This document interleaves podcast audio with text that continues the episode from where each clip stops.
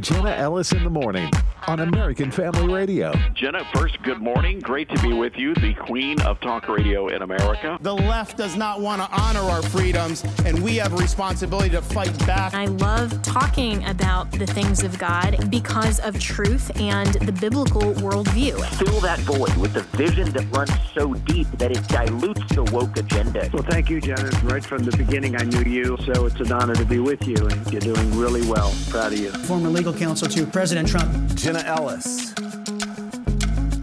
Well, good morning, and we start in Hawaii, where just a few minutes ago, uh, Maui fires live updates from NBC and also, according to the Washington Post and other outlets, 36 are dead as thousands flee this unprecedented disaster. And we need to be praying uh, for everyone in Maui and um, on the other islands of Hawaii for uh, this raging wildfire. Um, it is just absolutely tragic. If you look at the photos uh, that are coming out, it's just it's total devastation in uh, some of these areas in Maui. And um, our good friend Tulsi Gabbard posted uh, a video asking for prayer for uh, the people of Hawaii, and you can uh, go and listen to that on her social media page, um, among other things. We need to be praying uh, that the Lord would spare the rest of the island.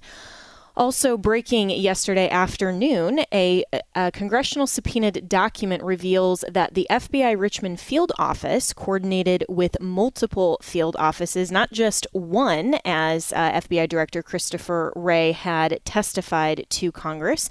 And he had previously said that the actions were limited to a single office in targeting traditional Catholics as domestic terrorists. This is absolutely ridiculous, contrary to the First Amendment. And Congressman Jim Jordan will join us later on in the program to talk about that and the letter that he and Congressman Mike Johnson sent yesterday afternoon to Director uh, Christopher Wray. But we're going to start in Iowa and welcome in uh, Bob Vander Plaats from the uh, CEO of the Family Leader. And uh, Bob, thanks so much for joining us. Thank you, Jen. It's always a pleasure to be with you, especially bright and early in the morning. yes, it is bright and early, and uh, you know the the Family Leader Summit uh, that was just a few weeks ago. I think is going to be uh, looked back as kind of the the initial kickoff, really, of the the presidential race in 2024, and was really the the first important uh, presidential forum. So, uh, looking back on on that, um, how important do you think that was specifically for Iowa, but then overall for the presidential race? I think it was really important. Uh, first of all, the Family Leadership Summit was six months and one day to the Iowa caucus date. And so that's where it was kind of the official, unofficial kickoff, in particular for the Iowa caucuses, but maybe the presidential campaign as a whole. Uh, Tucker Carlson interviewed six of the candidates, uh, from Ray, from Ramaswamy to DeSantis to Nikki Haley to Tim Scott, Mike Pence, and uh, Asa Hutchinson. Uh, obviously, which was missing was uh, Donald Trump, but that's kind of his strategy right now, not to be on multiple candidate debate stages. But this was a one-on-one interview with Tucker Carlson to really reveal character, who they are as a person, can we trust them, capacity? Are they prepared to do the job? And really, chemistry is this their Esther moment? I mean, can can they win in 2024 as God called them to this at this time? And, and this, uh, the Family Leader Summit, um, is a group of evangelical Christians. I mean, this is not a um, CNN or Fox News sort of town hall where it's a, it's just a bunch of politicos. And so, uh, why is that particularly important? Uh, to the evangelical vote, which which I think is is going to be a huge piece for whoever gets the nomination. Well, there's no doubt the evangelical vote is crucial, uh, not only in the Iowa caucuses but in the Republican primary. But then, as Donald Trump would tell you, or George W. Bush would tell you, or anybody else, it's crucial to win the presidency in a general election. And so this is our 12th annual summit, Jenna, and we always tagline it as principle over politics. It's not a party event. It's not a Republican event. It's really not even a candidate event. But we thread it with biblical worldviews. We had teaching from Alistair Begg, uh, Sanctity of Human Life message from Dr. Bill Lyle, plus a lot of other messages calling our audience to look higher, to think bigger, and to expect more than just politics. But then we want leadership application. That's where we insert Tucker Carlson with these candidates. How will these candidates lead if they are president? And basically from a secure foundation, which you and I know is a biblical worldview. So it's a very unique summit. It has grown dramatically over the years, and we are very pleased to have AFA's partnership this year as well. Yes, and and I'm speaking with Bob Vander Plaats, who is uh, with the family uh, leader, the CEO and president of the family leader, and you have used um, the hashtag ChooseWell2024 uh, prolifically on social media. And I like that because, as you've described, Bob, um, choosing well and asking more of our leaders and being principled is a biblical worldview application of what our civil government is all about and making sure that this is principle above politics or personality and not separating the two to say, well, we're just going to be Christians in our churches, but when it comes to politics, then we can use some other metric to determine how we exercise our vote. And so this is a very mm. uh, contentious Republican primary. And um, so, what is your thought process behind uh, particularly that hashtag, but also how would you encourage um, our listeners here to understand that application in terms of exercising their vote in consideration of 2024? Yeah, really good question. A couple of things on that. Number one, when in 2014 was my first journey to the nation of Israel. Uh, I went with Rick Santorum, and it was more of a geopolitical versus a, a biblical journey. And we met with a lot of government leaders, and one in particular government leader that a lot of your listeners would know, but I won't mention his name. But he took me aside, knowing that I was from Iowa, and he pointed in my chest, and he said, "You choose well." And so I've taken that message to our audience about we need to choose well. And we believe government is, is an institution of God. We believe those who serve in government are ministers of God. And therefore, we challenge our base all the time. Don't ever lower the bar for a minister of God, especially in the United States, and especially for the President of the United States. That is the, probably the biggest platform in the world to really showcase the fruits of the Spirit while being a bold and courageous leader. So you can walk and chew gum at the same time. And so that's what we highly encourage uh, our base to look at. And and that is, of course, the biblical worldview, and uh, and not separating our Christian faith from our politics. And um, and I've gotten a lot of questions uh, from listeners specifically to, to, this show as well about uh, Vivek Ramaswamy and uh, his mm. Hindu faith. And you know he's been a good friend of mine uh, personally for a number of years, and he's joined the program uh, quite frequently. And um, and he says a lot of really great things and has a lot of really great policy. Uh, but the question is can a Christian vote for a Hindu, particularly when Tim Scott, Mike Pence, um, Governor DeSantis are all uh, saying, well, we they are solidly Christians. And so, what is um, your analysis and encouragement for uh, Christians who are contemplating uh, that issue? Hey, again, a really a really good question. Uh, Vivek is a friend of ours as well, and he's doing really, really well here. People are really embracing him. They love what he what what what he says. The good thing about Vivek, excuse me, he's very authentic. And he's authentic even with his faith of saying, listen, I'm not a Christian, but as a Hindu in his strand of Hinduism, he says there's one true God, and he shares the Judeo-Christian values and virtues. Uh, now, it all comes down to choices, choices in a primary, and you're going to have a lot of candidates in a primary, and then it's going to be a choice in a general. But what I'd say is that if you go through the scriptures, God has used a lot of people uh, those who were with him and those who weren't necessarily with him to advance his will. Uh, but if this was a Vivek Ramaswamy versus a Joe Biden or a Governor Newsom or something like that, I think the choice would be very, very easy. When it gets into the primary, it gets to be more complicated because, as you mentioned, there's a lot of candidates uh, who are trying to emerge and trying to attract that evangelical vote. But I would say from watching and observing in the state of Iowa, people are not discounting Vivek Ramaswamy because of his Hindu faith. They see him embracing the Judeo-Christian values and virtues and about what this country needs from leadership today. So I think his voice is very welcomed in this process. And that's good to hear. And I'm speaking with Bob Vander Plaats, who is the president and CEO of the Family Leader. And um, I certainly agree with you that if this is between uh, Vivek and the so called Catholic Joe Biden, then there's no contest at all. And so it's not a matter of what people say, it's what they actually do and what they sincerely believe. And um, and so you also uh, were in, I think you were in Florida um, with Governor DeSantis for church, or did he did he come to Iowa? Because you, you posted a picture with uh, Governor and Casey DeSantis at church. Yeah, they they were actually in Iowa. Uh, they were doing campaign events, uh, and obviously they they have to do a lot of campaign events in Iowa. And so they reached out that they were going to be in late Saturday night, but they had an opening Sunday morning, and uh, would they be welcomed at our churches? Of course, you're welcomed at our church. And so Darla and I were thrilled to be able to accompany uh, Governor Ron and Casey DeSantis to our church. It was really a good experience. And the good experience, Jenna, was afterwards. We went out into the narthex into the lobby, just thinking we'd shake a few hands and then honestly get out of there.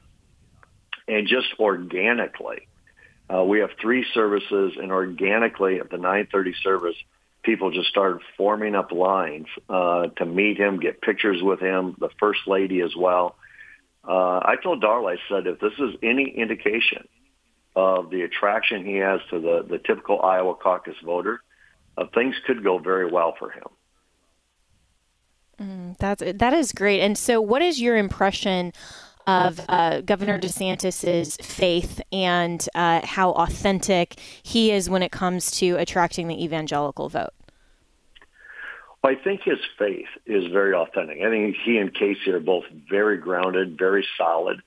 Uh, I think this uh, this uh, breast cancer that Casey went through, I think it really solidified their faith. As you know, a lot of times during the storms that we draw closer to God it's not something that Governor DeSantis truly wants to wear on his sleeve. Or you know, he's kind of like you know, observe me versus listen to me quote scripture, those types of things. And I think what you see is that he comes from definitely a solid biblical worldview as he looks to apply that in his leadership, whether it's governor of Florida or as candidate of president of the United States. So I think that they're solid, and I think his faith does motivate and drive him.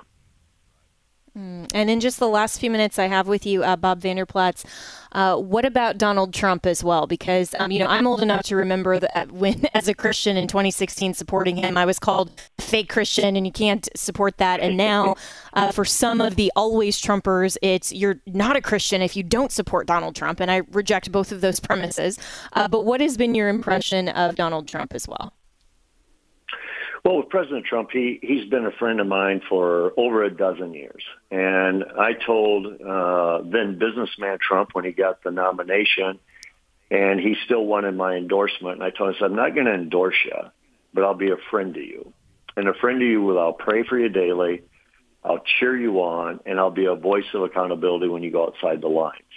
Now, I've been very open. I I voted for Donald Trump twice. I wrote op-eds why others could vote for Donald Trump twice in both elections, those things. But I think our job as believers is basically to be a Nathan to a David, to be a friend, but also to be a friend that's willing to speak the truth when the truth is needed. Obviously, God used Donald Trump and his administration uh, for a lot of good things to be done. But to say that our bar, our, authentic, our authenticity of Christianity is tied up to any person, whether that's Jenna Ellis, Bob Plaats, or Donald Trump, that's a huge mistake. That's where we need to look higher. Our help comes from the Lord, not from an individual. Amen to that. Amen. We'll choose well 2024. Bob Vander Plaats, always appreciate you joining. Thank you so much. President and CEO of the Family Leader. You can follow him on social media. And we didn't have time to talk about the abortion debate. I will get uh, with my next guest, but you can also see his conversation with Dana Bash on CNN uh, on his Twitter feed as well, which is very interesting. But we'll be right back with more here on Jenna Ellis in the Morning.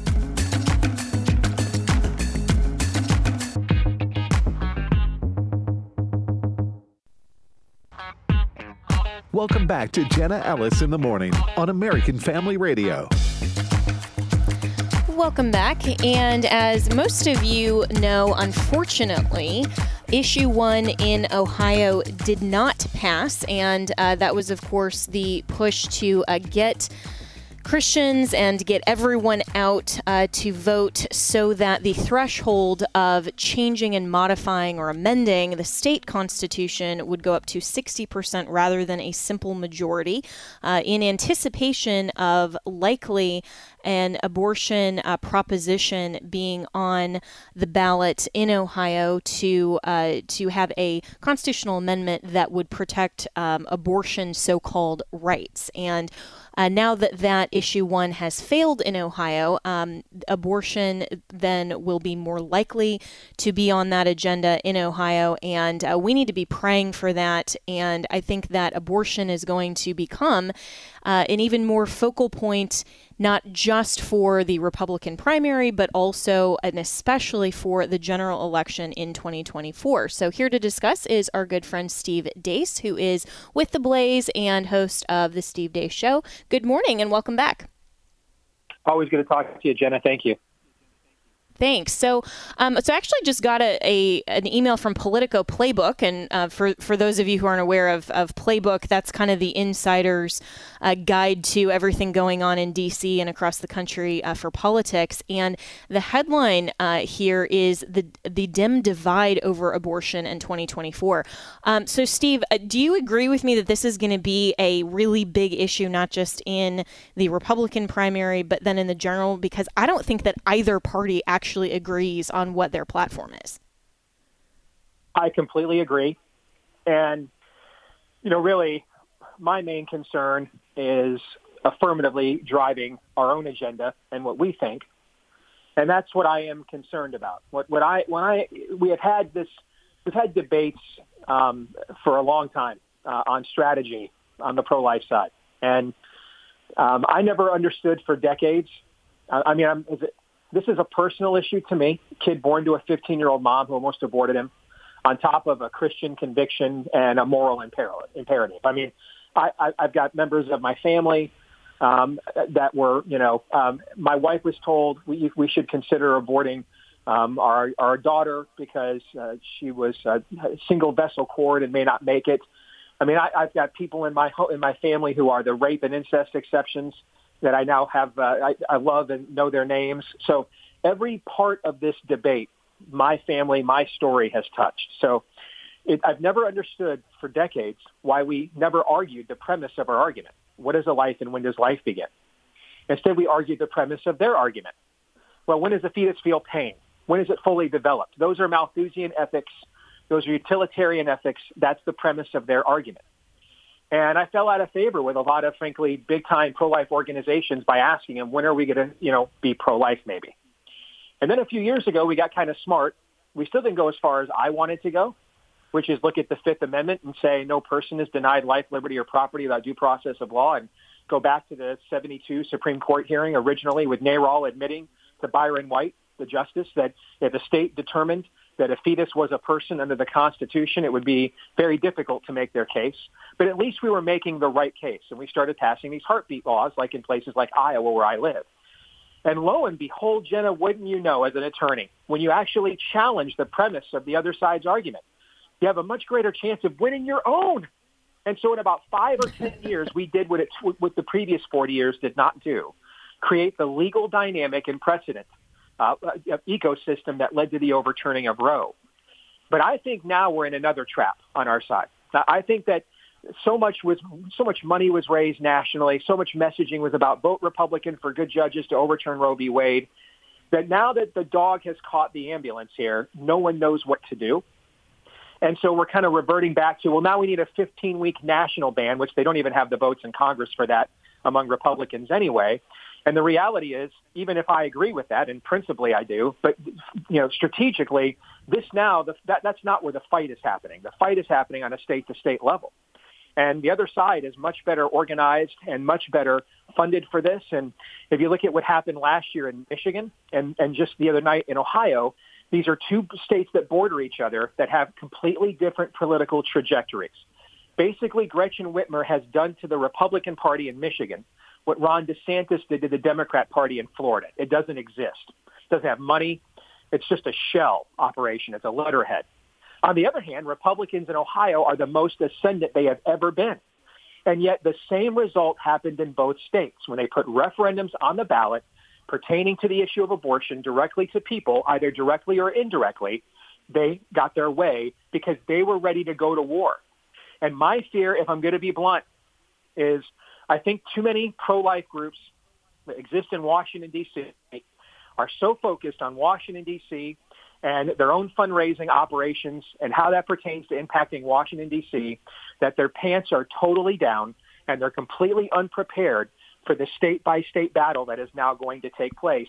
And, the, and it's going and, and it's going to be hard for them to, to transition because I just don't know how much more, how much money you can raise for a national organization to fight a ballot measure in Ohio, a ballot measure in Michigan, a ballot measure in any other state. And the other side, I think, is much more prepared now for this next stage of warfare than we are. I completely agree with you, uh, Steve Deace. And what's so frustrating is to see these really well intentioned uh, national organizations being so unprepared to fight these fights on a state by state level. And in my former home state of, of Colorado, uh, the the small um, kind of you know, NGO that, that is there that is trying to fight for all of these different uh, family issues and uh, Christian values issues. On the issue of abortion, there's just no funding, and it's it's such a small organization compared to Planned Parenthood that comes and spends you know millions of dollars, and uh, that has effectively turned that state blue, and we've seen that over the last um, you know, decade and even even less than that. And it's really tragic to see that conservative organizations and Christian organizations really haven't been prepared for this. Um, so why why is that? I mean, we we have been fighting for since 1973 to get Roe versus Wade overturned, and now that we finally did, it's like why weren't we prepared to say, okay, now the obvious result of that is that it would become a state by state battle. I will tell you, our, our you should you should have on Gaston Mooney, who is our who's the president of the Blaze, and he used to he he was uh, a top staffer for Jim DeMint on Capitol Hill for several years. And when you are the top staffer for who at the time was the top conservative in the Senate, then you basically are the senior staffer of all the other Senate conservative staffers. And I think you should have him on sometime to have him. He'll tell you. He'll talk about it publicly. He doesn't hide it um, just some of the cynical politics that was played to the point that even among conservative Senate staffers, they, they had a nickname for it, quote, Big Baby.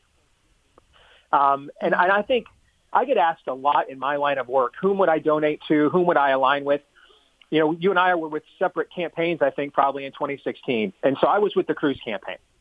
And one of our main objectives was to try to be the first campaign ever that really kind of aligned the the the large Christian conservative groups behind a singular candidate rather than having a splinter, uh, you know, so that the Jeb Bush candidate or Mitt Romney candidate wins again.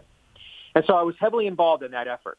And one thing I can say without equivocation, and that's, you know, other than the fact you're a sweet gal, that's why I'm up here talking to AFR this morning, is of all these national organizations, I can count on a couple fingers how many of them I think are can really move numbers on the ground, are even interested in moving numbers on the ground, and are not much more interested in the perception of their access and gravitas and reputations and direct mail fundraising and now social media fundraising and things of that nature. And if they're not number one on that list, they're number one B, and that's AFA. And it's probably mm-hmm. been a sim- simple decisions like the Wildmon's never moving your organization to D.C. and keeping it in Tupelo, Mississippi, where if I want to fly down and meet with you all from where I live in Des Moines, it is still a two-day flight in the year 2023. okay, but still, that it's only because Tupelo is that small. yes, those kinds of subtle decisions are why your salt hasn't lost its savor, uh, mm-hmm. and and so that I think it speaks volumes. I think there's a lot of organizations that people donate to that maybe do a great job of organizing and educating on issues, but can't actually move any numbers, don't actually leverage. Politics isn't about access. That is a lie we've told ourselves on the right going back to the 80s. Politics is about leverage. We practice access-based politics on the right. We want speakers. We want book deals. Uh, we want to get. We want to be Fox News contributors. On the left, they want power. And so they practice leverage-based politics. And so what happened is their base has now leveraged their party's establishment to the point now that the, the Democratic Party establishment is to the left of the average Democratic Party voter in America because they've been so leveraged by that hardcore base. The exact opposite dynamic exists in the Republican Party. The average Republican that you elect is to the left of you. And that's because mm. your grassroots and your leaders, they're about access. They're not about they're not about power. They, they don't understand leverage. And the thing with your organization is going back to its very inception, it always has. And that's also why it's hated more than the others. It's also why it's more effective than the others. Mm. And and the principles uh, will continue to remain the same because uh, biblical truth is the same yesterday, today, and forever. And I'm so proud of AFA for never wavering uh, from that, and never wavering as as much as the Republican Party or conservatives can bend and flex to whatever wind of doctrine comes down, or you know from the Supreme Court especially. Um, those principles never change, and. And, uh, and I think that you're absolutely right, Steve, that the the access driven politics of the Republican Party, um, especially as we see the younger Republicans and some of these um, you know bigger kind of conferences and other things where it is just about the you know the quick ten minute speakers that are more like a political rally than actual engagement, where the Democrats understand that they actually want to change the world, and I think that's mm-hmm. a big difference. As much as Christians say we want to be world changers, what are we doing to become world changers when we're just out there getting the selfies, getting the signatures, getting, you know, wearing the hats, when the Democrats are the ones, unfortunately, that are making a lot of the headway. So, what needs to change for the Republican Party and for, for conservatives to actually understand that we don't just have an argument on the life issues. We have the only sound argument and we have the only constitutional argument that, to borrow a phrase from the left, is the only viable argument. I think two things. One, we need to accept the reality that some of our access-based model cannot be changed because we all do have to make a living. You know, um, even though what we're doing is missional, we live in a in a world of capitalism, and and we don't have dozens of billionaire bundlers like the left does, willing to cut all kinds of money to for us to do the hardest ideological um, content, regardless return on investment. We just don't have that level of private funding, and so we have to monetize directly off of our people. Um, and or directly off of the system. And we can't do anything about monetizing off a corrupt system. But if you're the people, if you're listening to me right now, and and you're the people that they're monetizing off of, you're given 50 bucks a month to National Right to Life and Susan B. Anthony List and these groups, you know, you're a shareholder and a stakeholder, and you need to challenge them. What is the strategy?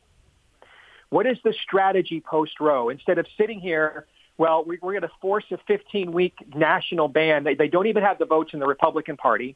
It wouldn't get passed in the Senate anyway. So we're wasting our time using that as a cudgel. That's not a realistic option. All right, you want to put people on the record and know where they stand. I think that's useful, but that legislation won't actually happen. The battle is not happening there. The battle is happening in Columbus, Ohio. The battle is happening in Grand Rapids, Michigan. The, the battle is happening in Boulder, Colorado, as you just said. So what is your strategy for those places?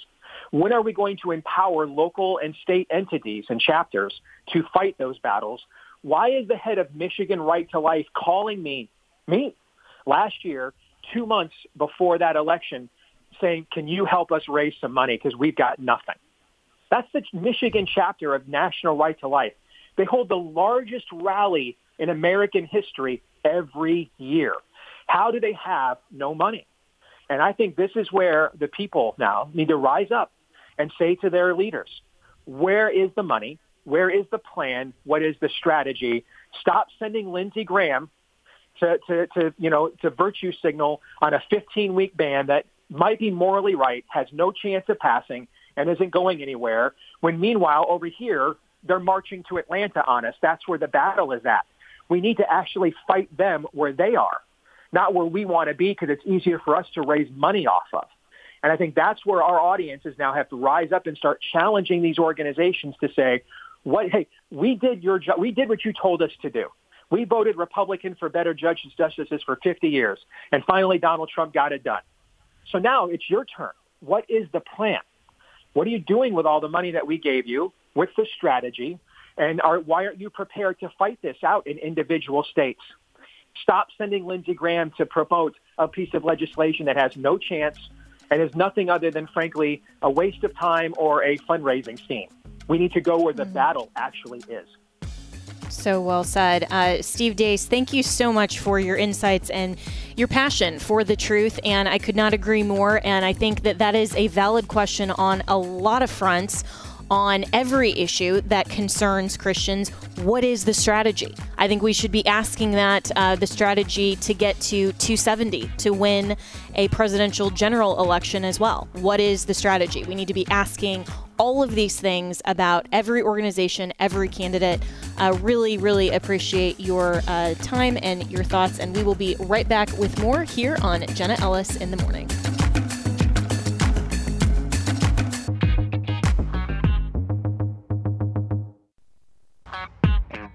Welcome back to Jenna Ellis in the morning on American Family Radio.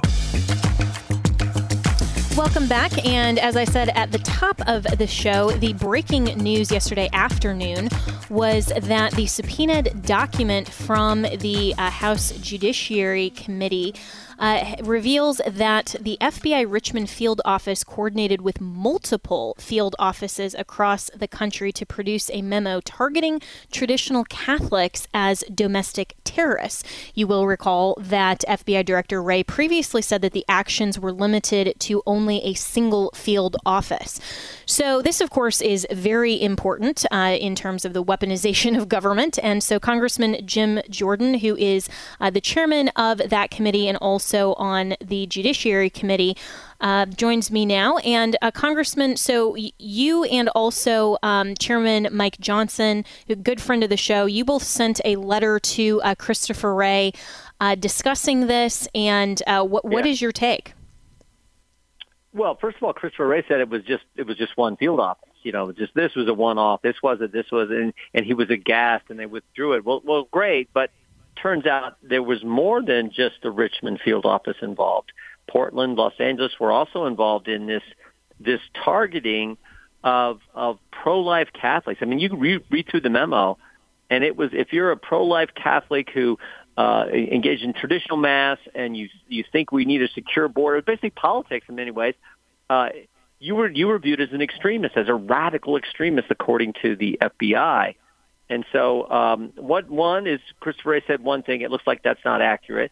Two, they gave us such a redacted version of this the first time, and we, we kept pushing it. It took us basically to um, threaten contempt to get a less redacted version.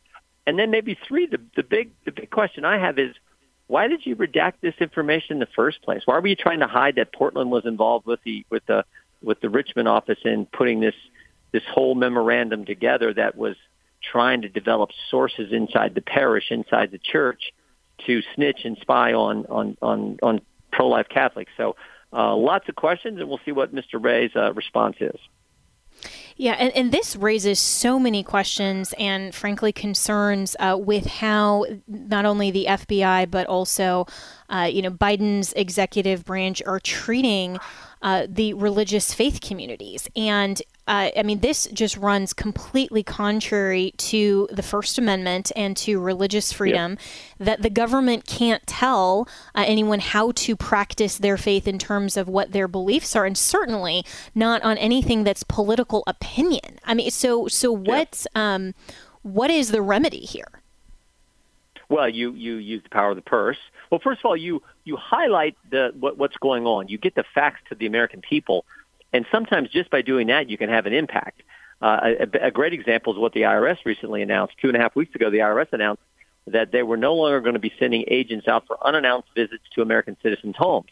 And I think that's a direct result of our work, specifically when we uncovered what happened to Matt Taibbi while he was testifying. The IRS was knocking on his door. We had a constituent in our district, the 4th District of Ohio, who had an uh, IRS agent announce uh, come unannounced to her home, used an alias, pretended he was some other name, you know, uh, uh, and and she actually thought it was like a scam. She thought this guy was trying to rip him off. She called the police. This is how bad. So the FBI, or excuse me, the IRS has announced they are no longer going to be doing this. I think it's because of, of us highlighting issues. So that's one. But then you also use the power of the purse and you say, if we're going to send taxpayer money to the IRS, you can't do certain things with tax dollars, and you certainly aren't going to get a new headquarters uh, like they're pushing for uh, in this uh, current appropriations process. And uh, Congressman Jim Jordan, so how firm is the Republican majority on sticking to this? I mean, it, there are obviously uh, fighters like you, Congressman Mike Johnson, and others that see these obvious uh, remedies and, and the issues that are implicit in this type of FBI and IRS action. But um, but is the Republican majority firm and together on this? I think so. I, I really do because the American people see it. Uh, they they see this attack on the First Amendment. They see this unequal application of the law. They see it with what's happened to President Trump. Uh, they see it with the with the cozy uh, plea agreement that they tried to get past the judge in the court a couple weeks ago relative to Hunter Biden. So I think the country sees it, and that emboldens members to do what they told the voters they were going to do when they put us in charge. And understand, Jenna, that but for us having the majority in the House of Representatives, I don't know that any of this material would be would be public. I don't know that whistleblowers. I mean, we learned about this Catholic memo issue from a whistleblower. I don't know that these guys are would, would come forward if they didn't in the last Congress think we were going to get the majority, and if we didn't get the majority, I don't know that they come forward. So um, that's why it matters, and uh, I think I think um, my colleagues understand that we uh, we better we better keep digging and get to the bottom of this stuff, and then propose legislation, use the appropriations process uh, to stop it. Yeah, and, and I completely agree with you that I don't think that any of this would have uh, been revealed. And in fact, I think and am of the opinion that uh, the the Biden administration and all of those cretins on the Democrat leftist side were counting on this never being revealed, and that's potentially why yep. they were so brazen in a lot of this. And yep. and we're seeing the. I think you're right. Yeah, and, and I think that you know we're seeing the broader scope of all of this because it isn't just limited to you know one corrupt FBI director or one you know isolated pocket of a field office or you know one uh, bad apple in the midst of an entire uh, you know federal executive. Or uh, we're seeing so much with the weaponization of government. Um, I mean, what does that say to you in terms of how brazen the the Democrats and the leftists have been in trying to curtail the liberties and freedoms and rights, um, not only under the First Amendment but under you know a lot of different provisions of the U.S. Constitution, some of these basic fundamental freedoms that they're just trying to override.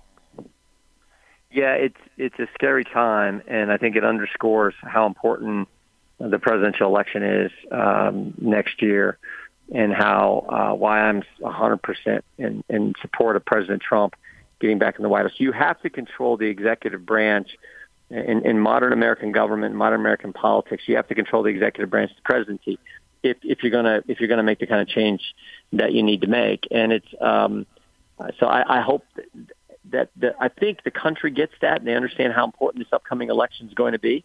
Um, and and we got to get someone in there who's who's willing to push back and willing to put in charge of these agencies someone who respects the Constitution, most importantly, respects the First Amendment. Um, that that I think is just just of paramount importance. Yeah, and and has there been any discussion um, about possible impeachments of you know some of these um, some of these bad actors, uh, including Joe Biden himself? Well, the, the speaker's been very clear, uh, Jenna, that um, you know we have a duty to do oversight, duty to do the investigations to get the truth that impacts what kind of legislation we may introduce, may try to pass, and how we handle the appropriations process. So we're going to continue to do that. But the speaker's been clear. If in fact we the evidence keeps piling up, and it sure is piling up now, but if it continues and we have to go to an, an phase of, of oversight and, and a, a phase of, of our investigation, then we should do that. And um, uh, so I, I agree with the speaker. If we get to that point, I'm convinced he will go there.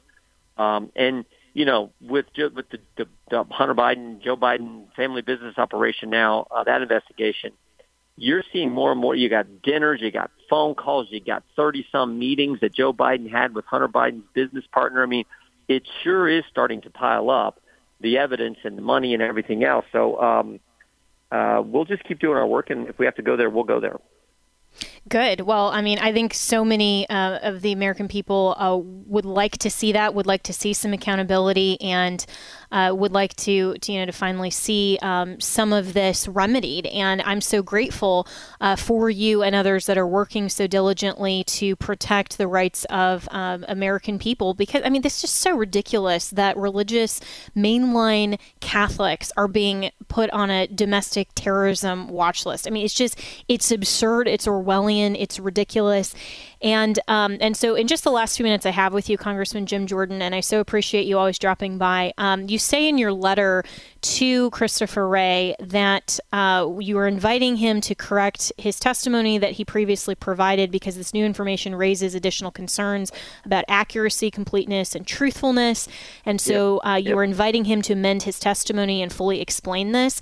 Um, what would you like to, without obviously revealing too much, uh, what would you most like to ask him and hope that uh, he'll give you some straight answers on?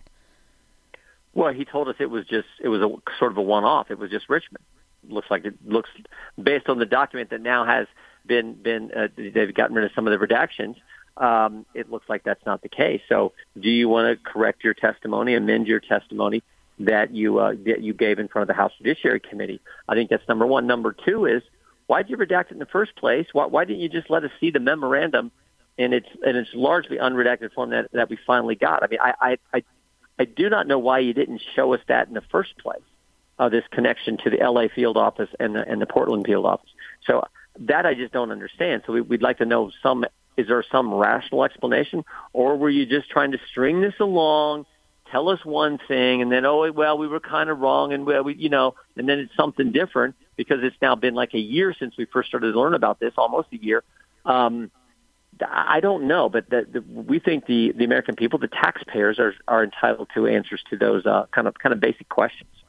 Absolutely, they are, and uh, you know this is what the Democrats love to do as well, is just run out run out the clock and hope that uh, they they aren't held accountable. So, uh, looking forward to seeing what Christopher Wray's response is to this letter. Uh, but as yeah. always, Jim Jordan, thank you so much for everything uh, that you do. We all continue here at AFR to be praying for you and uh, the other great conservatives that are working so hard to protect the Constitution on Capitol Hill. So, thank you so much.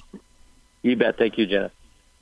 All right, so that is Congressman Jim Jordan, and you can find the full letter uh, that was sent to the Honorable Christopher Wray, uh, Director of the FBI, on the House Judiciary GOP X page, X, the app formerly known as Twitter.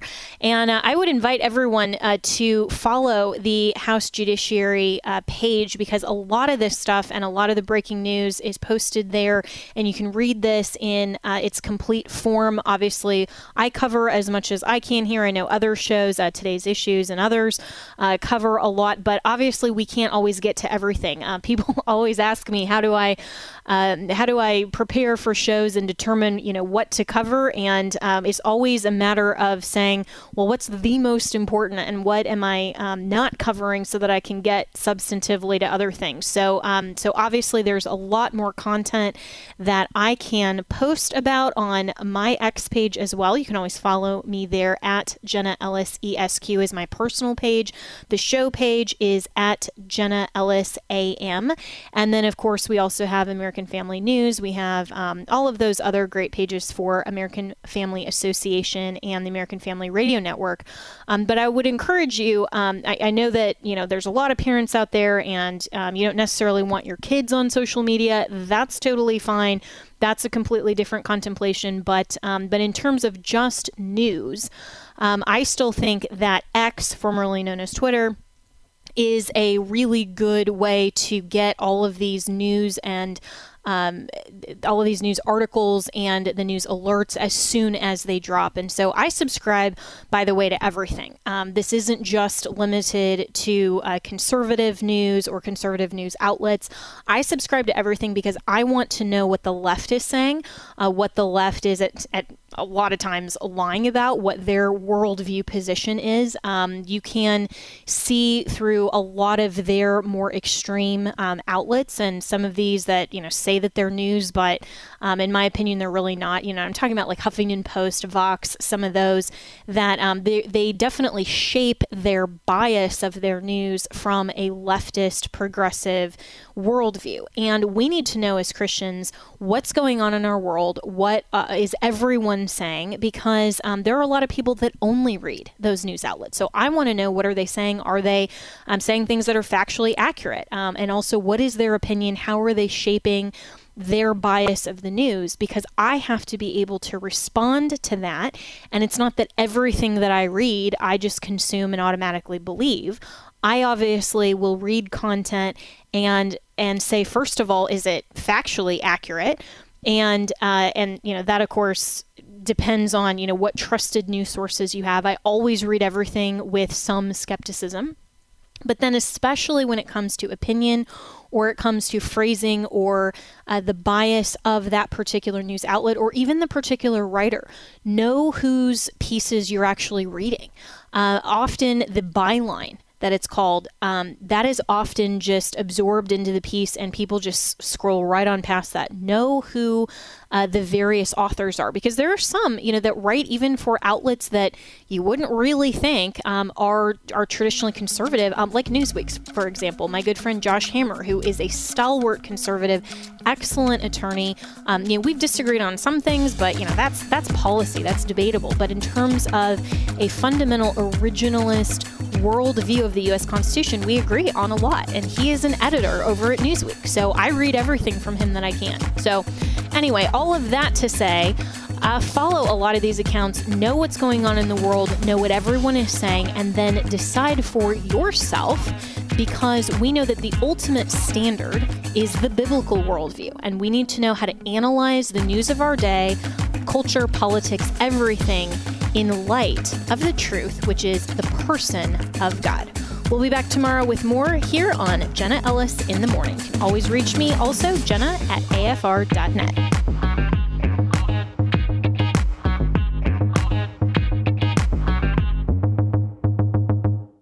The views and opinions expressed in this broadcast may not necessarily reflect those of the American Family Association or American Family Radio.